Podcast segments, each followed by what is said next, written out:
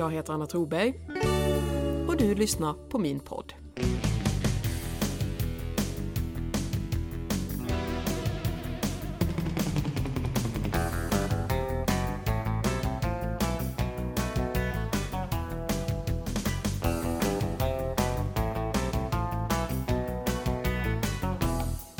Dagens avsnitt är premiär och dessutom pandemipodd.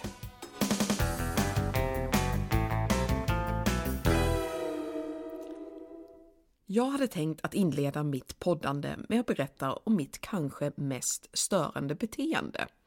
Men nu har ju vi gått och blivit med pandemi allihop, så jag spar mitt störande beteende till ett helt annat avsnitt. Som tur är råkar vi ju inte ut för pandemier speciellt ofta. Men när de väl kommer så måste vi naturligtvis hantera dem på bästa möjliga sätt. Men vad är egentligen det bästa möjliga sättet att hantera en pandemi? Det spekulerar just nu både kända och okända snillen om i traditionella och sociala medier. Det är rent fascinerande att se hur många chefredaktörer, kolumnister, influencers, såpakändisar och random svennebananer som nu kliver ur garderoben och kommer ut som pandemiexperter. Vem hade väl kunnat ana att så många hade just den här speciella virussträngen på sin lyra? Det är faktiskt rent otroligt att så mycket spetskompetens kunnat ligga där och ruva i det tysta i de här personerna. Medan världen snurrat på har den dolda kompetensen bidat sin tid i väntan på att få brista ut i förnumstiga tirader och domedagspredikningar. Det är faktiskt så otroligt att det inte alls är speciellt troligt. Jag är själv, precis som den absoluta majoriteten av mänskligheten, inte alls expert på pandemier. Inte ens det faktum att jag laddat ner och spelat spelet Plague Inc, alltså aktiebolaget Pest, på min mobil gör mig till expert. Att jag då och då får sitta i radio och TV och tycka om helt andra saker gör mig inte heller till expert på just det här. Jag är kompetent. Ibland är jag till och med mycket kompetent på en rad olika saker. Dock inte alls vad det gäller pandemier och hur man bekämpar dem. Det bekymrar mig nu inte speciellt mycket eftersom det ju finns andra som är experter på just det. På riktigt, med gedigen utbildning och mångårig erfarenhet och allt. Jag tänker att det här är ungefär som att ha körkort och en bil. Jag har en bil och jag kan köra den. Om någonting går snett så gör jag en snabb bedömning av läget. Är det någonting jag kan fixa själv eller behöver jag experthjälp? Jag kan byta ett punkterat däck, men om bromsarna pajar eller motorn skär ihop så behöver jag faktiskt en bilmekaniker. Det där är inget som tär på mitt självförtroende. Alla är bra på olika saker. Framför allt så inser jag att det vore direkt olämpligt och farligt om jag själv försökte fixa större problem med bilen. Bilmotsvarigheten till en pandemi är väl någonting i stil med att man traskar iväg för att hämta bilen och inser att hela parkeringshuset står i lågor. Var och en med sunt förnuft skulle naturligtvis ringa till brandkåren och sen kliva åt sidan och låta dem göra sitt jobb. Bara ett riktigt pucko skulle stå i vägen för expertisen och själv försöka kissa ut elden ivrigt debatterandes att det är det bästa och enda sättet att rädda bilen. Samhället har kompetens som kan hantera en pandemi och dess följdverkningar så bra som möjligt. Det enda vi andra behöver är självinsikt och en sund dos tillit. Vi måste förstå var vår egen kompetens tar slut och inse att just där måste vi också våga låta någon annans kompetens ta vid. Om inte så bidrar vi bara till att göra problemet ännu värre. Om inte riskerar vi både vår egen och andras hälsa.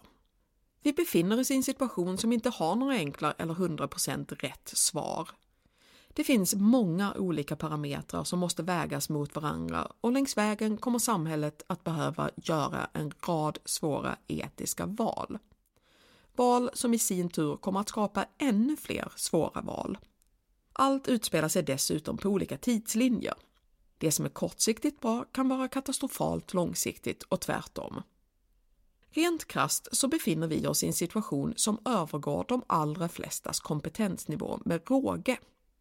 det är faktiskt bara att gilla läget och vara oändligt tacksam över att det finns de som lagt åratal på att förstå de olika delarna av en sån här kris. Jag avundas inte de experter som nu jobbar med det här samtidigt som de får en massa skit av självutnämnda låtsasexperter. Jag avundas sannerligen inte heller de som nu måste försöka skapa en sammanhållen bild av situationen och utifrån medicinska, ekonomiska, arbetsmarknadsmässiga, psykologiska och många andra perspektiv fatta etiskt välbalanserade politiska beslut. Men det finns ju expertis även vad det gäller det här. Det finns faktiskt en hel yrkesgrupp som dagligen ägnar sig åt att hitta svaren till de riktigt svåra etiska frågorna. Filosofer. De för i vår tid ofta en ganska undanskymd tillvaro men det är dags att damma av dem och plocka fram dem i ljuset. Vi behöver deras förmåga att bena ut och balansera för att navigera oss genom den här krisen.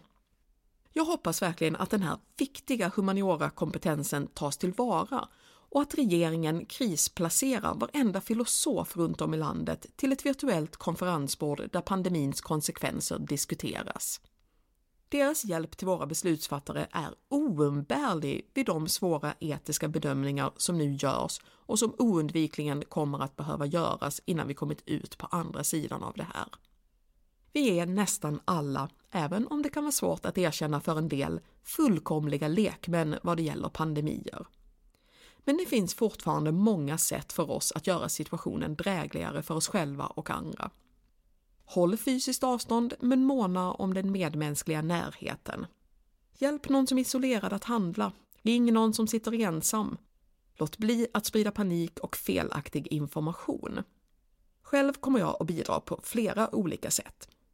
Som förbundsordförande för DIK, facket för kultur, kommunikation och kreativ sektor, är jag ett litet kugghjul i det fackföreningsmaskineri som nu lägger i en extra växel för att skänka trygghet till alla medlemmar som hamnat i kläm på grund av pandemin. På det mer personliga planet tänker jag bidra med ett gott humör och lite fröjd och gamman i mina flöden på bloggen och i podden. Världen behöver sannoliken inte mer doom and gloom, den behöver hopp och ett gott skratt. Så sitt lugnt i båten. Följ den verkliga expertisens råd. Det är generellt inte fel att vara sunt skeptisk, men även den mest inbitna skeptiker, åtminstone om hen fortfarande är vid sunda vätskor, borde inse att det ju trots allt är oändligt mycket mer sannolikt att välutbildade epidemiologer har bättre koll på hur man hanterar en pandemi än vad Peter Wolodarski, Katrin Zytomierska och Tobbe på Flashback har. Tänka sig. Ta väl hand om er. Tack och hej. Du har lyssnat på en podd av och med Anna Troberg. Om du vill ha kontakt med mig, klicka in på annatroberg.se.